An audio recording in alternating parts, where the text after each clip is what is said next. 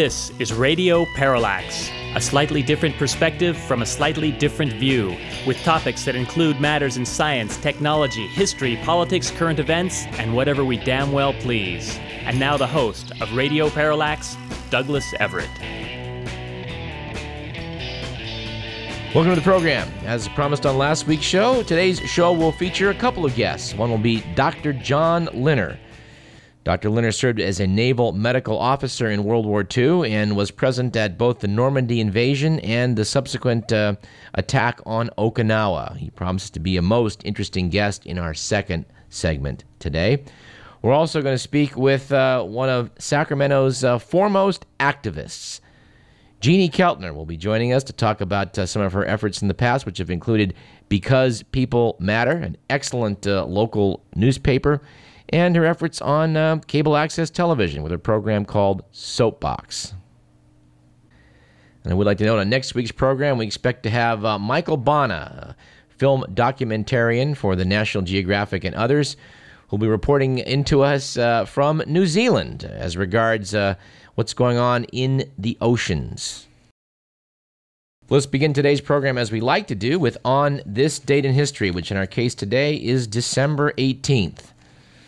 And I must say, looking over uh, the events of this day in history, it was kind of a blah day. And you know that's got to be the case when you get entries like this December 18th, 1603. Dutch Admiral Stephen van der Hagen's fleet departs to the East Indies, one of the first voyages in support of the Dutch East India Company. Or this one, December 18th, 1719. The U.S. claim to Mother Goose begins with the publication in Boston, Massachusetts of Mother Goose's Melodies for Children by Thomas Fleet. And the hits keep coming. December 18th, 1796. The Baltimore Monitor publishes the first U.S. Sunday edition of a newspaper. No, in all, in all the years we've been doing this, I got to say, this is the biggest strikeout day I've ever seen. December 18th, 1839, English photographer John William Draper takes the first celestial photograph, a daguerreotype of the moon. December 18th, 1957, Japan is admitted to the United Nations. And finally, on December 18th, one of the lamest days of the year apparently, in 1974, just 10 days following a referendum that abolished the Greek monarchy, legal scholar Michaelis Stasinopoulos was elected president. So, ladies and gentlemen, if any of you out there are planning in some way to make history, I think you should probably do it on December 18th.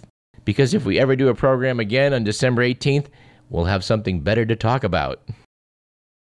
Our quote of the day comes from Iraqi journalist Muntadhar al Zaidi, who said as he threw both of his shoes at President Bush, this is a farewell kiss, you dog.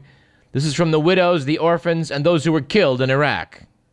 Mr. Al Zaidi has uh, gained folk hero status throughout the Arab world after throwing both shoes at Bush. We have been very critical of the Bush administration on this program, and we do want to note, for the record, Bush was able to dodge the shoe quite smartly.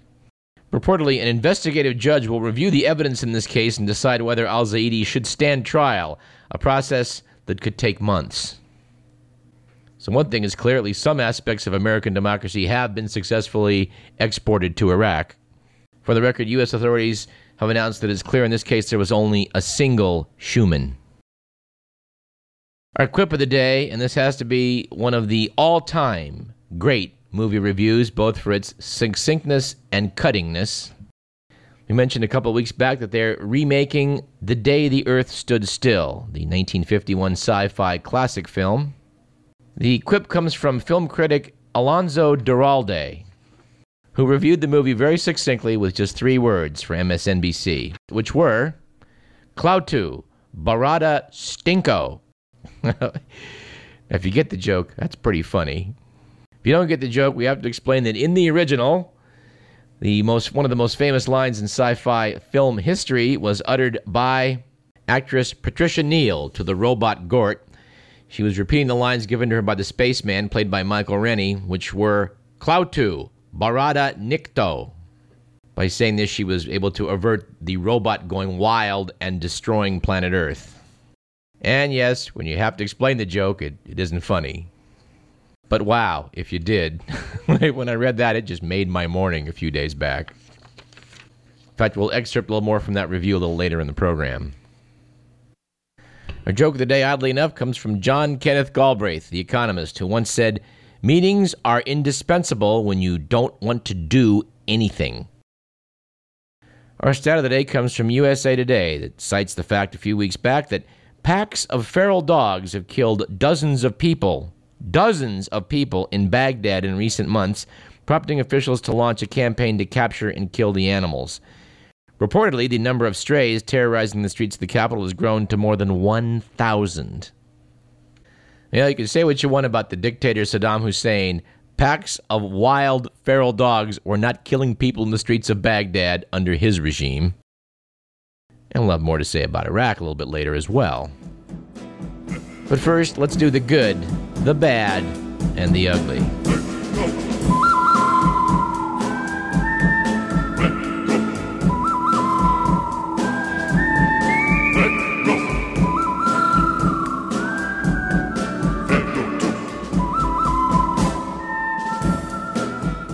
According to the Week magazine, it was a good week a couple weeks back for Alaska Governor Sarah Palin when it was revealed that in addition to more than a dozen offers to write a book, the former GOP vice presidential candidate is considering about 800 requests for interviews and appearances, a list which includes invitations to make appearances in 20 foreign countries with all expenses paid.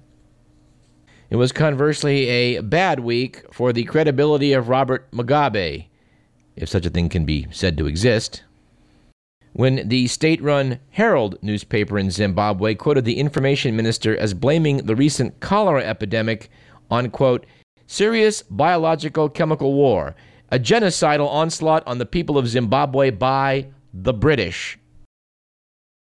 And it was an ugly week last week for hardcore fans of 1980s music when it was revealed that Boy George, the flamboyant former Culture Club frontman, was convicted for falsely imprisoning a male escort.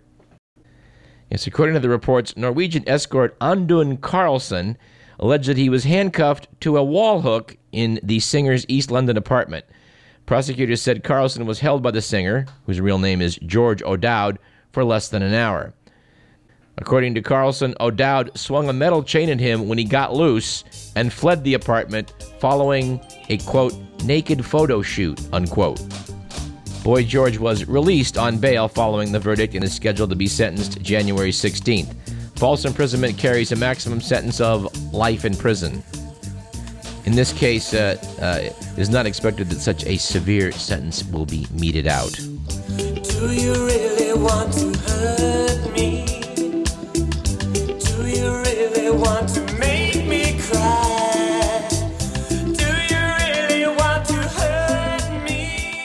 All right, let's uh, let's go to the mailbag. We'd like to thank Stephen Valentino, former KZFR DJ and KDVS general manager, for uh, something that we had not noticed, which was that on December 10th, George W. Bush awarded numerous Presidential Citizens Medals, which is the second highest honor for a civilian in the United States. It is uh, set up to recognize Americans who have performed exemplary deeds of service for the nation. Past recipients have included civil rights icon Dorothy Height and legendary boxer Muhammad Ali. Among the 24 recipients for this year's award, George W. Bush included Charles Colson, the first member of the Nixon administration to serve prison time for Watergate related offenses. In case you don't remember Chuck Colson, he was the special counsel to President Nixon, Nixon's hatchet man, described as the evil genius of an evil administration. According to Watergate historian Stanley Kutler, Colson once sought to hire Teamsters thugs to beat up anti war demonstrators. He plotted to raid or firebomb the Brookings Institution. Famously once said he was he would run over his own grandmother to get Richard Nixon reelected in 1972, and eventually pleaded guilty to scheming uh, to defame Daniel Ellsberg and interfering with his trial.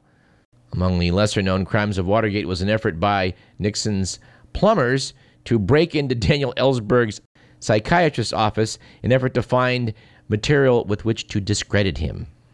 It's easy to see why this man would be worthy of recognition by George W. Bush.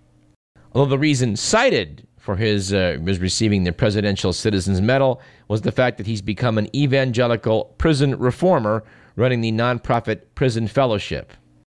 It should be noted that Colson has advised conservative politicians, including former Texas Governor George W. Bush, and has worked with Christian right wing leaders Pat Robertson and James Dobson on the development of political strategy.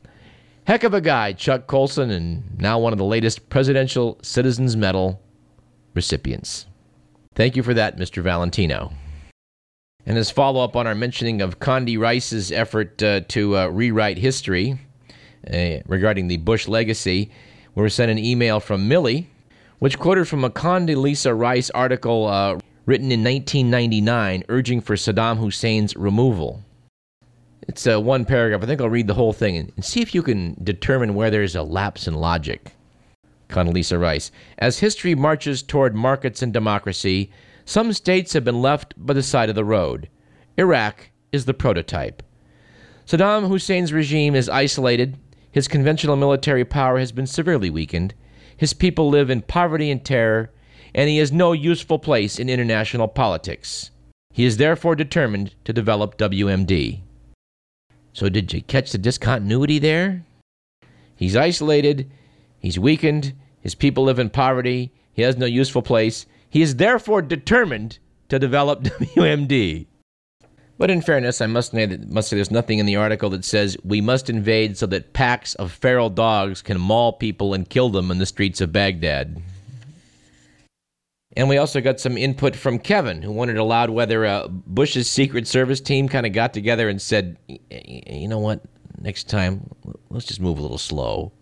Because Kevin timed the YouTube video and noted that it was six seconds from shoe number two till the security forces being on top of the reporter. And Shanta sent us an email that I want to quote from from the NPR website, noting that on, uh, on Morning Edition on October 9th, the following was reported. The Nobel Prize in Chemistry was awarded this week to three scientists working in the United States with a jellyfish protein that glows in the dark.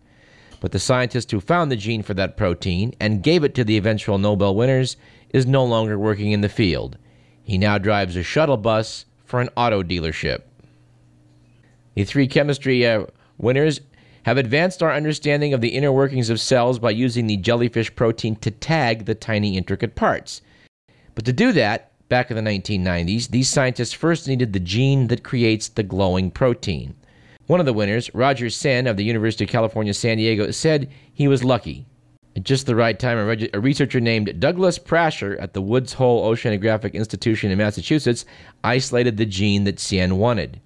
So I found his number and called him up, and to my amazement, he was willing to give out the gene, said Tsien. Another laureate, Martin Chalfie of New York's Columbia University, also got his gene from Prasher. But Prasher no longer works in science. He's now driving a courtesy shuttle for a car dealership in Huntsville, Alabama. I got a hard luck story, he says. Prasher doesn't have any regrets about giving away the gene. Shannon Chalfie did great work, he says, which he probably couldn't have done because the National Institutes of Health had rejected his funding proposals. At the time I knew I was going to get out of it, my funding had already run out, says Prasher. He went to work for a laboratory run by the USDA, then took a job with NASA. But uh, two and a half years ago, NASA cut his project and Prasher lost his job. He tried to find a job in science, but failed, so he went to work at the car dealership. He did note that I meet new people every day and hear all kinds of stories, some which I don't need to hear because I'm kind of a bartender. But he reports the job does not pay enough to support his family. Our savings is gone, just just totally gone, says Prasher. And by the way, those of you out there in the scientific community, Prasher is still looking for a research job, although he worries that after two and a half years, his knowledge and skills may be out of date. That's not what some of his former colleagues say. One of one called Prasher's current situation a staggering waste of talent. This month, the two researchers, along with Japanese researcher Osamu Shimomura, will go to Stockholm and receive almost a half million dollars between them. Said Douglas Prasher, if they're ever in Huntsville, they need to take me out to dinner. Will somebody out there please give this man a job if you have any, any positions in your laboratory here in Northern California or elsewhere? All right, here's some follow up on something we talked about some months back. Uh, the media is now saying that China is blocking websites. And by the way, we're happy to report on events in China because we discovered recently that we have at least a couple of listeners in Hong Kong. But writing in the New York Times, Keith Bradsher notes that the Chinese government has quietly begun preventing access again to websites it had stopped blocking during the Olympic Games in China in August. That's according to internet experts. A Chinese foreign ministry spokesman said the Chinese government had a right to censor websites that violate the country's laws. Spokesman Liu Jianchao defended China's monitoring of the internet by saying that other countries also restricted access to some websites. And although it is true that recently Britain and Australia have both moved to limit the distribution of child pornography over the internet, and Germany does require search engines not to show links to websites linked to Nazi activity, Web experts have noted that, uh, in contrast to these other countries, the Chinese government defines crime very broadly. It imposes censorship with little of any explanation and provides no process for operators of blocked websites to appeal censorship decisions. People predicted that once uh, the glow, once the international spotlight was taken off of China, as it was as it as it was during the summer, this would happen, and, and, it, and it is happening and the Sacramento Bee reprinted on December 14th an article from the New York Times by James Glanz and T. Christian Miller about uh, the recent report on um, the failure to rebuild Iraq. The authors are referring to an unpublished 513 page federal history of the U.S. led reconstruction of Iraq, which depicts an effort crippled before the invasion by Pentagon planners who were hostile to the idea of rebuilding a foreign country. The effort was then molded into a $100 billion failure by bureaucratic turf wars, spiraling violence, and ignorance of the basic elements of Iraqi society and infrastructure. The official account was labeled Hard Lessons The Iraq Reconstruction Experience and circulated in draft form in New York and Washington among a tight circle of technical reviewers, policy experts, and senior officials. One part of this that did get a little bit of traction in the news was the fact uh, of, of one passage that referred to former Secretary of State Colin Powell, quoted as saying that in the months after the 2003 inv- invasion, the Defense Department, quote, kept inventing numbers of Iraqi security forces. The number would jump 20,000 a week. We now have 80,000. We now have 100,000. We now have 120,000. And Powell's assertion that the Pentagon inflated the numbers of competent Iraqi security forces is backed up by Lieutenant General Ricardo Sanchez, the former commander of ground troops in Iraq, and L. Paul Bremer, top, the top civilian administrator until the Iraqi government took over in June of 04. We would refer you to uh, the web to see if you can't find this article and uh, the reporting on it anyway, uh, which is quite worthy of attention. As is a report that came out a few days earlier from uh, the Inspector General. Article on this from David Goldstein, uh, writing from McClatchydC.com. This is pretty incendiary. The military apparently ignored steps before the invasion of Iraq that could have prevented the staggering number of casualties from roadside bombs, according to the Pentagon's acting inspector general. This notes that although the Pentagon was aware of the fact that a in a low intensity conflict, mine resistant vehicles uh, would be an issue, they didn't in fact uh, develop requirements for, fund, or acquire safer vehicles. We talked about on this we talked about this issue on this show a couple years back that even after the war was underway as these devices these uh, IEDs improvised explosive devices uh, were, were, were, taking a lot of a toll on our troops that uh, the commanders in the field were pressing for vehicles that were better protected but the Pentagon was slow to react said Missouri Republican Senator Kit Bond it appears that some bureaucrats at the Pentagon have much to explain to the families of American troops who were killed or maimed when a life saving solution was within reach. And indeed they do. Till you read about this and you think George Bush was lucky to have only a shoe thrown at him. And as regards that incident, you can bet we're going to get some input from our old pal, Will Durst.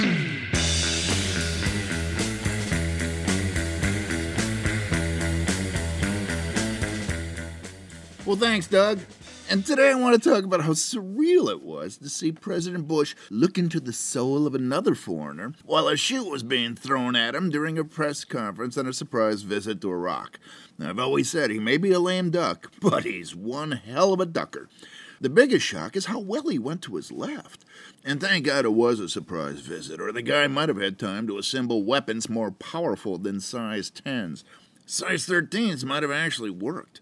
Internationally, folks are pissed at Muntadar al Zaidi, the irate Iraqi TV reporter slash shoe flinger, not because of his if the shoe flies, hurl it philosophy, but because his aim was so bad, and he stopped after two shoes. That's right, he's on the receiving end of worldwide scorn because he's not a centipede. Another amazing thing was how slow the Secret Service response was. Do they have the B team in there? Of course, closing ranks, the CIA is backing them up by advancing the single shoe theory. Maybe this is a shop opportunity, a way to get our country back on its feet again, convince future footwear tossers to support our domestic shoe industry and buy American. Can't you just see the next Nike ad?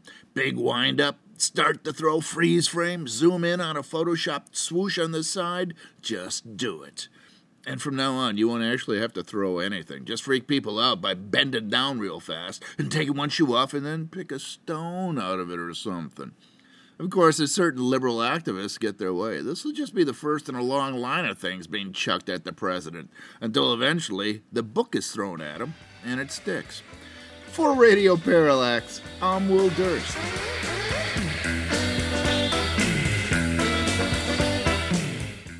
Always a pleasure having Mr. Durst on this program. And uh, thank you to Jackie, who wrote in to say that she's a big Will Durst fan.